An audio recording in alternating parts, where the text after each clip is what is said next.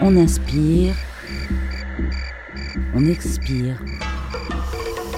on respire, on souffle.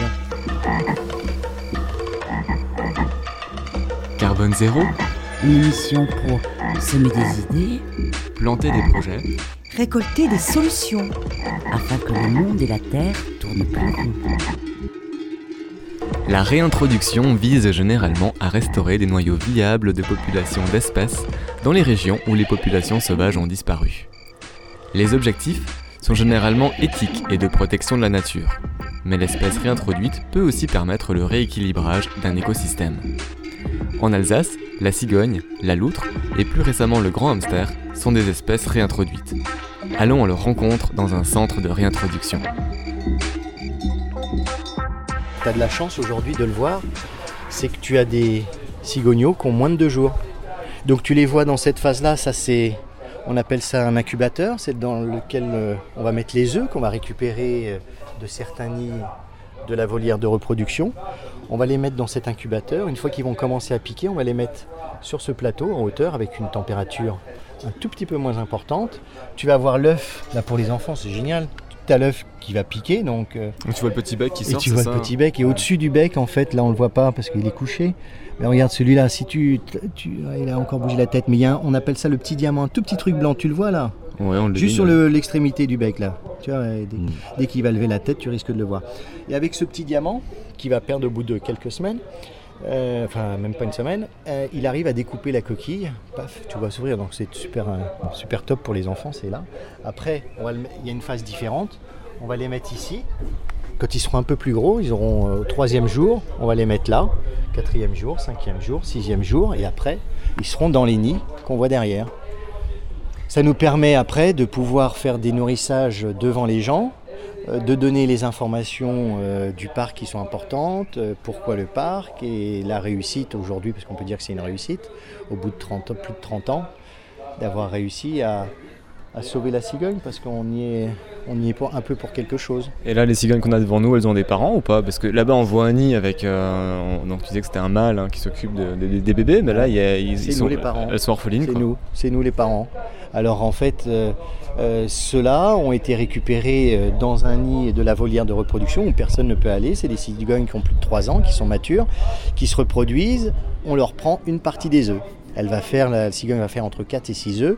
Nous, on va en prélever une petite partie pour être certain d'amener pratiquement à 90 voire 100% de taux de réussite, de maturité pour la cigogne. Euh, On va dire, en tout cas, moi je préfère au jour d'aujourd'hui, si on avait cette solution, et elle peut, elle peut fonctionner, c'est d'avoir des couples adoptifs. Je préférerais, ça serait plus naturel que de le faire comme on le fait nous, où on essaye de ne pas avoir de manipulation avec les oiseaux, mais il y a quand même un contact qui est quand même assez, qui est beaucoup plus important que celui que tu peux avoir ici. Avec ce couple, euh, qui est même s'il y a une barrière de 2 mètres tout autour, il voit quand même un ensemble de touristes, mais que je de dire, soit 2 mètres, que soit 6 mètres, parce que là, regarde tous les nids, euh, pas plus de 6 mètres. euh, voilà, donc est-ce que le comportement être différent Peut-être un petit peu, c'est possible. En tout cas, ça serait plus naturel de faire comme ça. Ça n'a pas été réellement ce qui a été fait ici. En tout cas, on va dire qu'après 30 ans, on voit bien que les cigognes qui ont toutes été élevées à la main, euh, maintenant nichent soit dans le parc, soit dans les villages avoisinants, et que ça n'a pas posé de soucis. quoi. C'est sûr que peut-être ce qui peut arriver, c'est déjà arrivé, c'est qu'il y ait des gens à un moment donné qui se retrouvent avec euh, un nid de cigogne pas très loin de chez eux, et s'ils commencent à la nourrir, la cigogne, elle va se rappeler euh, que voilà qu'elle peut aussi avoir facilement de la nourriture. Alors est-ce que je vais pas avoir tendance à venir avant qu'on me nourrisse, me rapprocher de mon lieu de nourrissage? Mais on va dire que la cigogne aussi, elle est anthropophile. On dit ça, anthropophile, c'est comme le pigeon, c'est comme, euh, euh, le merle, c'est comme le, euh, rouge-gorge. Anthropophile, c'est les, oiseaux qui vivent près des habitations. Elle a toujours été là, elle vit pas en forêt, la cigogne blanche, hein. la cigogne noire vit en forêt. Mais la cigogne blanche, elle vit près des habitations. C'est aussi peut-être pour ça qu'elle a a eu une bonne, bonne image, une bonne renommée. Euh, tiens, je voulais te montrer juste un truc ici. Ce qui me touchait à cœur, c'était plus ça, c'était pour les enfants. Allez, de- voilà, tu vois, regarde. ils font un truc dans ça, c'est un truc tout bête, j'ai mis au point. Tu ouvres une boule, c'est une boulette de glaise, donc bien sûr, il faut récupérer l'emballage. Hein, euh, au jour d'aujourd'hui, si tu fais pas déjà ce geste à tout faux. Donc c'est des boulettes de glace qu'on met dans du cellophane pour éviter qu'elles sèchent. Donc c'est une machine, on a mis une pièce dans une machine et il y a une boule en forme d'œuf qui tombe. Ça c'est nous qui les avons fait. hein. Ah d'accord. Tiens, je vais t'en donner la moitié, un peu.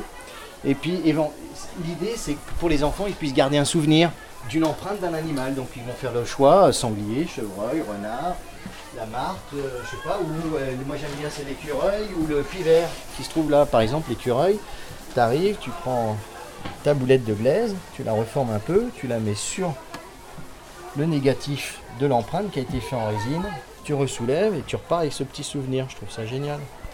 Tu le fais sécher au soleil pendant deux heures. Et voilà. Tu commences déjà à, à toucher un tout petit peu bêtement, mais tu arrives. En fait, apprendre à connaître les animaux, c'est déjà commencer à, à les respecter. Donc c'est là où tu te rends compte que si tu fais pas quelque chose dès le départ pour des gamins et à toi de trouver la solution pour qu'il y ait un pourcentage, quel qu'il soit, euh, de gamins qui, sou- qui gardent un truc et qui se disent tiens ouais c'est vrai. Ce serait dommage de ne plus pouvoir faire d'empreintes comme ça de, de hérissons ou d'écureuils. Quand tu connais pas quelque chose, je sais pas, on est tous pareils. Si je t'en fais une là, tu vas la reconnaître? Si je prends ta boule de Bah glace, oui, tu- oui, tu, forcément. tu- tu vas, tu vas retrouver ce que c'est? Alors vas-y, ferme les, ferme les yeux. Tu regardes pas ce que je fais. Je les connais par cœur, c'est moi qui les. Et il, il me l'a marqué en braille parce que ça. Mais comme je sais pas lire le braille, euh, d'accord. Donc là, oui, il y, a des- il y, a des- il y a des enfants, c'est ce qu'ils s'amusent aussi à faire. Donc tu es resté un grand enfant. Donc ça c'est récent toutes ces animations là? C'est ce qu'on a fait cette année euh, pour, pour- pareil pour, pour les enfants quoi. Euh, tiens, question.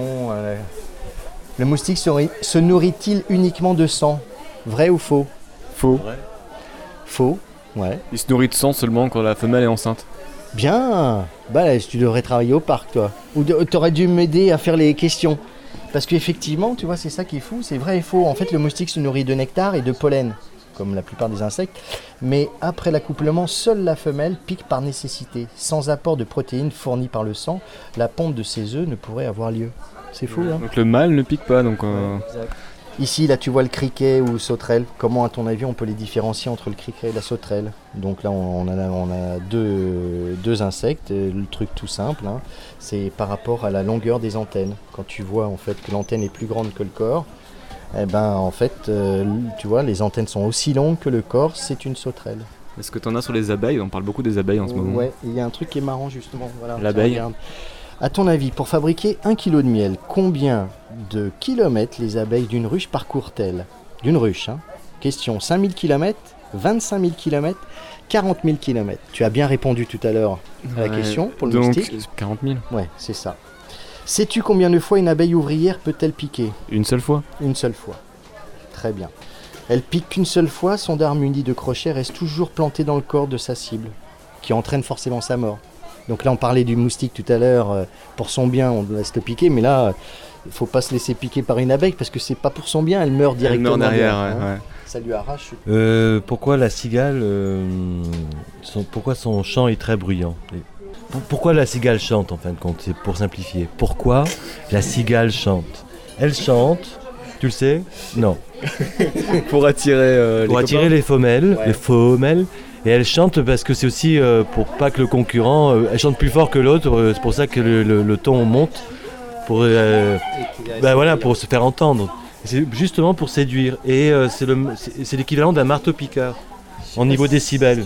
Marteau-piqueur, mais je pense à tous ceux qui font leur jardin avec la, la, tondeuse la tondeuse, pas la tronçonneuse. La tondeuse, c'est pour attirer les femelles. c'est toujours là. J'ai la plus belle maison et le plus beau jardin. Ils se font concurrence. Ouais. Toi aussi, t'as une tondeuse? Ouais, ouais, je suis assis dessus. Ouais.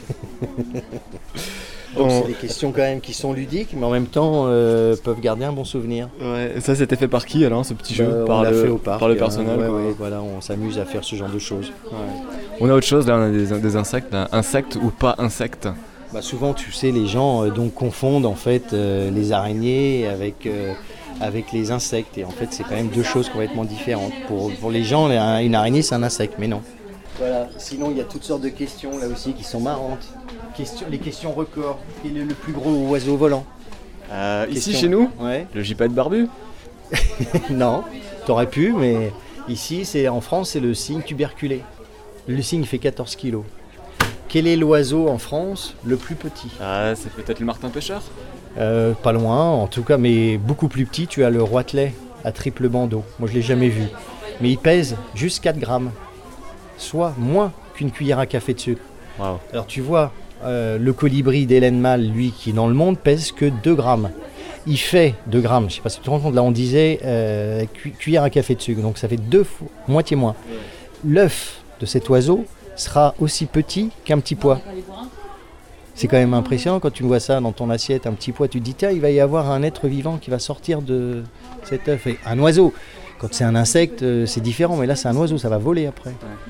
Hein, donc je- voilà, il y a une question, euh, quel oiseau pose le plus d'œufs par couvaison, quel oiseau construit le plus grand nid, quel oiseau détient le record de vitesse? Ok, et quel oiseau, quel oiseau est capable d'imiter euh, ses congénères? Eh ben, t'en as plusieurs, mais moi je sais que même les pies, euh, les jets, euh, elles arrivent, hein, les corvidés sont très intelligents, donc ils arrivent à imiter euh, les oiseaux de leur secteur. Et justement là, si tu veux, on peut aller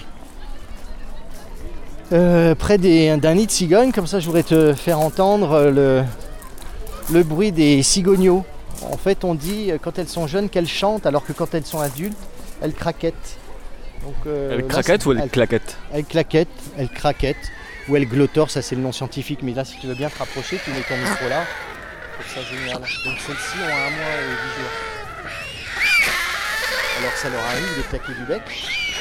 Mais là, là, on est-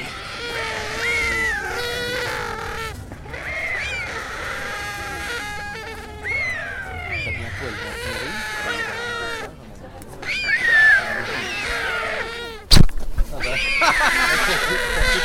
Caméra ton casque.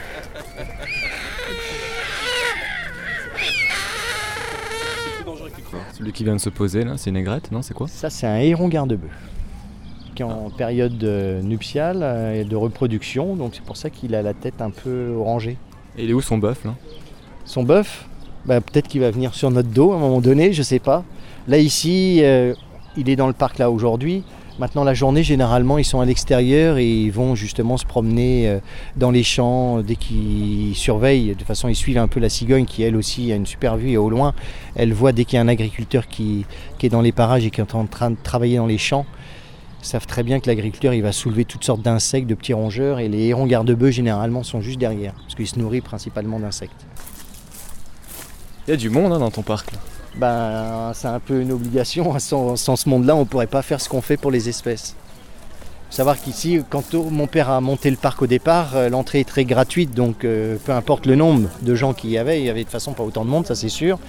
Euh, mais il y avait que des cigognes en liberté et enfermées pour faire en sorte que les gens puissent voir de la cigogne, parce qu'il n'y en avait plus en Alsace, ou quasiment plus, quoi. il restait plus que 10 couples. Donc les gens, les touristes ou les gens du coin, pour voir une, une cigogne, venaient ici, Ah, il y a du monde. Hein. Gratuitement. Madame, bonjour, vous venez d'où De Suisse, Et vous êtes venu ici pourquoi? Avec un groupe en visite, Et vous avez, vous avez quoi là devant les yeux? Des ragondins. Des ragondins? Oui. C'est quoi ça? C'est des gros rats. Alors les ragondins, est-ce que c'est quelque chose qu'on qu'on a chez nous ça? Non, non, justement, ça, le ragondin, en fait, on le présente ici pour montrer aux gens la différence entre le ragondin et la loutre d'Europe. Hein, l'inconvénient du, si on peut appeler ça un inconvénient, en tout cas, ce qui est certain, malheureusement, avec le ragondin, il a été introduit et il pose de gros dégâts dans la nature. Donc, euh, parce que c'est voilà, c'est déjà un rongeur, donc il a un rongeur, c'est quoi? C'est qu'il mange tout le temps, les dents poussent, il- s'il ronge pas, ses dents lui traversent le palais, donc déjà par obligation, sa morphologie veut dire je dois ronger. Donc déjà il mange beaucoup, presque je crois 60-70% de son poids par jour, donc euh, voilà la grosseur déjà. Et puis euh, il vit euh, près de l'eau, donc dans les berges, c'est pour ça qu'ici on a mis des morceaux de bois partout. Il va creuser, il va fusiller les berges, donc il y a des dégâts à ce niveau-là. En plus de ça, il se reproduit deux ou trois fois comme un lapin dans l'année. Et ici, comme il vient d'Amérique du Sud, il n'y a, pas de- prédateurs. Là-bas, dans son pays, il y a le caïman. Ici, il n'y a pas. À part nous, euh, encore le super prédateur, nous, Euh, mais on n'a pas que ça à faire. Et voilà, malheureusement, il s'est adapté, il s'est reproduit ici, et il y en a dans toute la France. Donc c'est, ça, ça pose de gros, ça pose quand même de gros soucis. Donc ça peut être intéressant de définir la notion d'introduction et de Bah, réintroduction, c'est ce qui plus la même chose. important ici. C'est exactement ce qu'on essaye ici de donner. C'est la différence parce que tout le monde confond un petit peu entre guillemets introduction, introduction, indigène, autochtone, alloctone, enfin bon tous ces termes. Voilà le pourquoi aussi du comment. Et c'est vrai que euh, ici, comme mon père a eu la chance de pouvoir s'occuper de la cigogne et de la loutre pour la introduire, ben nous ici on essaye derrière de passer ces messages sur les, les introductions, que ce soit pour la tortue de Floride qu'on va voir un peu plus loin ou sur le ragondin aujourd'hui. Bientôt, on essayera de présenter le raton laveur, qui aussi a été une espèce introduite. Premier raton laveur trouvé en France, il venait d'Alsace, c'est marrant. Donc, d'où l'intérêt aussi de le présenter. Enfin, C'est intéressant de voir que l'introduction d'une espèce peut souvent avoir des conséquences assez dramatiques sur les écosystèmes ou sur les populations d'autres espèces animales et végétales. Pas la plupart, hein. on va dire qu'on a fait plus d'introductions et qui nous a été utile. Mais euh, c'est vrai que parfois il faut savoir arriver à, à gérer les choses. Et parfois on n'y arrive pas comme entre autres pour celui-là. Et, ça s'est fait bêtement, c'était pas pour sa chair, c'était pour sa fourrure. Donc alors que la plupart des espèces qu'on va introduire, euh, c'est plus pour euh, nous nourrir nous, mais euh, pour trouver une diversité de, choses, que ce soit des fruits, que ce soit, soit un être, un, animal. Lui, c'était uniquement pour, pour une question de mode, c'était la fourrure. Comme il se reproduit trois fois dans l'année, c'était plus facile de l'avoir chez soi que d'aller Amérique du Sud, les récupérer là-bas, de les tuer, n'importer la peau ici. Donc les éleveurs, eux, ils avaient compris le truc. Ils donnaient un couple comme ça à des particuliers. Ils leur disaient Je reviens dans six mois, euh, je vous achète les petits, les pots, les machins. Euh, pour eux, les gens, c'était facile. Ils avaient deux, trois poules, euh, en même temps deux, trois ragondins. Je plaisante, mais c'était un peu ça. Il y avait beaucoup de fermes. Et puis à un moment donné, ben, plus, de, plus le système de mode, ça fonctionne plus ben, les particuliers, tu veux pas, c'est difficile, il va pas leur en vouloir, enfin si un peu, mais quand même ils les ont relâchés dans la nature. Et ça, ça s'est fait un peu dans toute la France. Donc, euh, au, détriment de quelle autre espèce lui, eh ben, de toute façon, au détriment de plusieurs espèces, euh, parce que même, même malheureusement, comme il est chassé, et, ben, pour la loutre, la loutre a disparu en partie à cause de lui. Parce que lui, il a été piégé dans des pièges qui forcément ne font pas la différence entre une loutre et un ragondin. Bon, bah, allez, on continue notre, notre promenade. Là, on passe dans la. Ici, il y avait un grand étang. Et ce que je voulais, quand on l'a nettoyé, on l'a curé parce qu'il y avait énormément de, vases. On a mis d'un côté, on vient de l'entendre, la mare avec les grenouilles. Donc aucun poisson, que des insectes, des têtards, des grenouilles, des tritons. Et de l'autre côté, euh, l'étang. Et on va le voir en coupe, on va descendre en dessous. Et c'est vitré de chaque côté. Donc c'est ça qui est ludique, personne n'a vu. Euh, enfin moi, euh, la première fois que je vois une, euh, mare en coupe, donc enfin la deuxième fois parce que là où tiens regarde c'est sympa, regarde là t'as carrément une grenouille qui est juste là, tu vois. Il n'y a pas beaucoup de gens qui vont la voir parce qu'on n'a pas l'habitude de regarder. Nous ce qu'on veut c'est tout de suite du spectaculaire, tu vois, c'est on veut tout de suite ça. Du mouvement quoi. Du mouvement. S'il n'y a pas un gros poisson, qu'est-ce que l'intérêt que je regarde avec une loupe un tétard qui vient de se sauver? Difficile, tu vois, c'est pour ça. Mais tu vois, la nature est très souvent discrète. Cherchez et vous trouverez. Ah voilà, on l'a trouvé. Après, ce qui est intéressant avec l'eau, c'est que ceci est un indicateur biologique. Tu peux voir la, qualité de ton eau en fonction des insectes qui vont s'y développer. C'est sûr que si tu n'as pas de vie du tout, euh, tu peux très bien dire, tu peux te dire qu'il vaut mieux pas que je la boive celle-là. Attends, là, on va faire, on va faire, un, on va faire un écart parce que là, je vois, je vois un mot que j'aimerais que tu me lises et que tu me définisses. Les, ah, bah, il y a marqué les zones humides refuge pour la biodiversité. Alors effectivement, là ici, on voit ce que c'est que la biodiversité. Hein. C'est que ce soit voilà, c'est tout l'écosystème, c'est que ce soit végétal, euh, animal, euh, c'est tout un ensemble. Et donc du coup, euh, c'est pour ça que là sur ce panneau, on montre plusieurs, plusieurs photos de ce qu'on pourrait retrouver autour d'une mare, d'un marécage, d'un étang. Et l'intérêt écologique hein, de la biodiversité. On sait que 50% des oiseaux et 30% des espèces végétales qui disparaissent enfin qui sont menacés euh, donc, euh, dans notre patrimoine. Donc du coup, euh, l'intérêt de faire attention à quelle que soit l'espèce, qu'elle soit plus, plus ou moins petite, que ce soit même celle qu'on va aller voir, là, le grand hamster, là on parlait de la cigogne tout à l'heure, mais que ce soit même si un jour il faut se préoccuper des vers de terre, ça sera peut-être aussi important, comme on parle un peu des abeilles aujourd'hui dans le petit refuge là-bas, voilà. Tout fait partie d'une chaîne et on a compris depuis beaucoup de gens ont compris depuis quelques années que tout était important, tout était lié. Et qu'un maillon d'une chaîne, s'il manque une partie euh, ou un maillon complet, c'était quand même difficile que ça puisse euh, bien tourner. Alors j'ai souvent l'impression que l'homme moderne, l'homme aujourd'hui, on va s'émerveiller devant, euh, les, technosciences, les nanotechnologies, les miracles du progrès. On va être waouh, un écran plus plat, un ordinateur plus puissant. Alors que la magie, elle est là, elle existe aussi dans des lieux comme celui-là sous nos yeux où tu as cette interaction avec tous ces maillons euh, vivants hein, d'un écosystème. Est-ce qu'on n'est pas en train un petit peu de se détourner finalement d'un message simple, beau, qui est là sous nos yeux au, au détriment de quelque chose de beaucoup plus Bah, on- Ouais, on n'est plus habitué à regarder. On passe notre temps devant la télé. On en- Ou devant les journaux, ou devant un ensemble de choses. Sommes-nous déjà à moitié cuits? Petit conte d'une grande richesse d'enseignement, le principe de la grenouille chauffée. Imaginez une marmite remplie d'eau froide dans laquelle nage une grenouille tranquillement. Le feu est allumé sous la marmite. L'eau chauffe doucement. Elle est bientôt tiède. La grenouille trouve cela plutôt agréable et continue à nager. La température continue à grimper. L'eau est maintenant chaude. C'est un peu plus que n'apprécie la grenouille. Ça la fatigue un peu, mais elle ne s'affole pas pour autant. L'eau est cette fois vraiment chaude. La grenouille commence à trouver cela désagréable, mais elle s'est affaiblie, alors elle supporte et ne fait rien. La température de l'eau continue à monter jusqu'au moment où la grenouille va tout simplement finir par cuire et mourir sans jamais avoir fait quelque chose pour s'extraire de la marmite. Si la même grenouille avait été plongée directement dans l'eau à 50 degrés, elle aurait immédiatement donné le coup de patte adéquat qui l'aurait éjectée aussitôt de la marmite. Cette expérience montre que lorsqu'un changement s'effectue d'une manière suffisamment lente, il échappe à la conscience et ne suscite la plupart du temps aucune réaction, aucune opposition, aucune révolte. Si nous regardons ce qui se passe dans notre société depuis quelques décennies, nous subissons une lente dérive à laquelle nous nous habituons. Des tas de choses qui nous auraient horrifiés il y a 20, 30 ou 40 ans ont été un peu banalisées, édulcorées et nous dérangent mollement à ce jour ou laissent carrément indifférents la plupart des gens. Au nom du progrès et de la science, les pires atteintes aux libertés individuelles, à la dignité du vivant, à l'intégrité de la nature, à la beauté et au bonheur de vivre, s'effectuent lentement et inexorablement avec la complicité consentante des victimes, ignorantes ou démunies.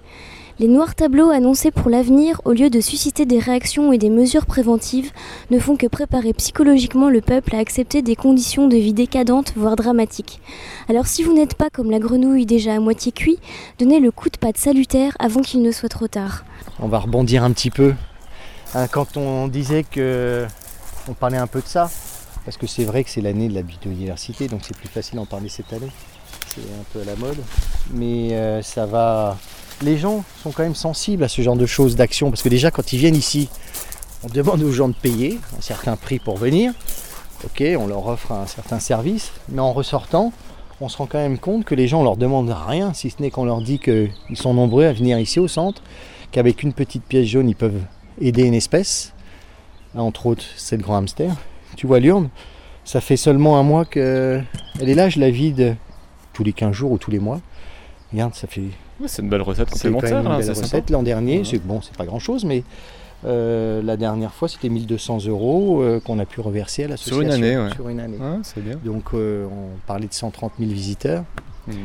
comme si chaque personne avait versé un petit centime d'euro. Ouais, C'est pas- symboliquement, c'est chouette. il y a des gens qui mettent des billets, mais ça veut aussi dire que les gens sont, sont quand même sensibles à aux actions qui sont menées. On va passer là. Là, regarde, là, tu vas voir un lézard, là, tu le vois là T'en as un autre là-bas, regarde. Hop, il nous a vu. Là, il va un peu plus vite parce qu'il a vu un. Il a vu quelque chose. T'as exposé le mur au plein sud, quoi. Ouais. Tiens, regarde. Il est sympa là-bas. Ouais. Ouais, ça bouge. Hein. Là, tu l'as ton écran euh, six Ouais. dimensions. Là. Ouais. C'est- Tu t'assois devant, tu regardes et puis t'attends que ça bouge. La seule chose, c'est qu'on peut bouge, pas, c'est peut pas, on peut pas On zoomer. peut pas zapper, non. on peut pas revenir en arrière. Ouais. Mais Tu sens ouais. la, la chaleur qui se dégage aussi C'est vrai, ouais, j'avais jamais remarqué. Tu sens, hein, tu te. Ouais. Voilà, T'as un microclimat ici. C'est vrai, ouais, ouais. Mais c'est des pierres, ouais, ouais, c'est vrai que j'avais jamais remarqué ça. Je pourrais faire ça, attention. c'est bah ouais, ouais, Tu forcément, ouais. T'as raison, ouais. Forcément, c'est logique. tu mets ta Et thermomètre. tu le sens. Une animation en plus, tu vois, à mettre en place. Là, les pigeons euh, dans leur boîte, si tu veux, on les fait recouler. hein. On va mettre le micro et tu vas entendre les pigeons qui sont. Oh là, t'as vu comme ce que je vois là? Alors, je vois. L'animal là Il y a grenouille. une grenouille avec Ah, regarde une, du guette, regarde. une bande blanche. Hein Balèze, hein Oui, retire tes lunettes, tu peux. Non mais regarde, toi, elles sont te- les grenouilles maintenant, elles sont tellement habituées à avoir du monde Mhm. euh, Quelle- qu'elles bougent même pas. Et puis, on va y rentrer si tu veux. Et puis des pièces d'eau. Ça fait à peu près 300 mètres carrés. La seule chose, c'est que là, comme c'est un animal aussi territorial comme le grand hamster, il a l'habitude de faire ses excréments juste devant, donc tu mets pas les pieds dedans, et puis c'est, puis c'est bon, tu seras tranquille. On va voir si elle sort, je suis pas sûr qu'elle sorte. hein. Il faut juste que tu fermes la porte pour faire en sorte qu'il y ait euh, le maximum de pourcentage de réussite de reproduction si on souhaitait faire de la reproduction. C'est pas le but aujourd'hui, mais ça a été le but de, de départ, de faire de la reproduction en captivité. Première reproduction en captivité en, en France de loutre, euh, bah, c'était ici. Mais la loutre en Alsace aujourd'hui, euh, Elle on en se est où au porte niveau pas des bien. Elle va pas bien. Elle se porte pas bien parce qu'il y en a malheureusement eu très peu de relâchés. Mon père en a relâché 6. Et aujourd'hui, on pense qu'il en resterait encore une. Mais on n'est plus certain parce que là, on est en train d'élargir encore euh, notre- le, territoire pour essayer de retrouver des indices de présence, que ce soit des empreintes ou les excréments, euh, euh, comme ceux qu'on voit là ici. Et pour l'instant, on ne voit plus de traces. On sait qu'elles se sont reproduites dans la nature, de sources sûres. Donc c'est pour ça qu'on dit qu'aujourd'hui, malgré qu'il n'y en ait eu que 6 de relâchés, il y a eu une adaptation. L'adaptation, euh, au bout de quelques années, une reproduction de sources sûres, comme je disais, parce qu'il y en a malheureusement une qui s'est fait accidenter par un prédateur. On ne sait pas si c'est un chien ou un renard ou peu importe. Un chasseur l'a retrouvée et nous l'a amenée à moitié morte. Euh, elle avait la tête écrabouillée, mais elle vivait encore. Et on a fait toutes sortes d'analyses euh, pour essayer de déterminer si c'était la même lignée de ceux qu'on avait relâchés, si c'était ses descendants. Et effectivement, voilà, c'était une loutre qui avait 4-5 ans et qui était une descendante de celles qui ont été relâchées. Donc une réussite mais un échec puisque bientôt euh, on pourra euh, sûrement dire qu'il n'y a plus de loutre d'Europe en Alsace malheureusement. Si ce n'est que pour elle, l'espèce, ça va un peu mieux dans le centre de la France, Massif central. Donc les, les gens qui s'en préoccupent, les passionnés, euh, estiment qu'un jour elle reviendra recoloniser. euh, Mais si elle est partie, c'est dû à la destruction de son habitat ou la présence humaine a, a une importance dans sa disparition? Forcément, forcément, comme la plupart des espèces, on ne peut pas le nier. Mais, euh, mais on est aussi là pour essayer de réparer les erreurs quand elles ont eu lieu à un moment donné, que ce soit voilà, pour le hamster comme tout à l'heure, la cigogne, la loutre, on peut essayer de faire quelque chose. La seule chose, euh, c'est que là, il y a eu des divergences à un moment donné de gens, euh, mon père, euh, avec sa, sa personnalité, et puis d'autres, des gens qui étaient un peu opposés sur ce qu'il faisait. Qui a fait que, au lieu de relâcher un certain nombre de loutres, où il avait l'accord, on a été obligé d'arrêter. Voilà, malheureusement, le constat au jour d'aujourd'hui, euh, c'est que la loutre, il n'y en a bientôt plus du tout en Alsace, et je ne sais pas dans combien d'années on va, on va en retrouver, même si dans le massif central, elle est en train de recoloniser tout doucement. euh, Et Pourquoi est-ce qu'on parle du grand hamster et pas de la loutre? Ah, Parce qu'en fait, elle le hamster, il est, contrairement à la loutre, en France, il vit uniquement en Alsace. Donc il fait vraiment encore plus partie intégrante de, de notre patrimoine. Et euh, donc, voilà, il vit dans toute l'Europe de l'Est. Il y en a dans certains pays où il y en a peut-être un peu trop. En tout cas, en, Alsace, il y en a eu beaucoup plus. Ça n'a pas spécialement dérangé qui que ce soit. Et, avant qu'ils disparaissent, 300 dans la nature, c'est très peu. Et a priori, on est certain. Il faut voir les, comptages, ça se fait, ils sont 30 ou 40 pendant, pendant deux mois, à faire des hectares et des hectares, à le moindre trou surveillé. euh. Donc aujourd'hui, en tout cas, on a envie de connaître un peu plus cette espèce pour mieux, mieux la protéger et donc euh, que ce soit tous les partenaires, qui soient en- qu'on soit ensemble ou à côté, ou, ou en tout cas dans la même direction, d'essayer de le, le préserver. On inspire. On expire. On respire. On souffle. Carbone zéro? Une émission pour semer des idées Planter des projets Récolter des solutions. afin que le monde et la terre tournent pour nous.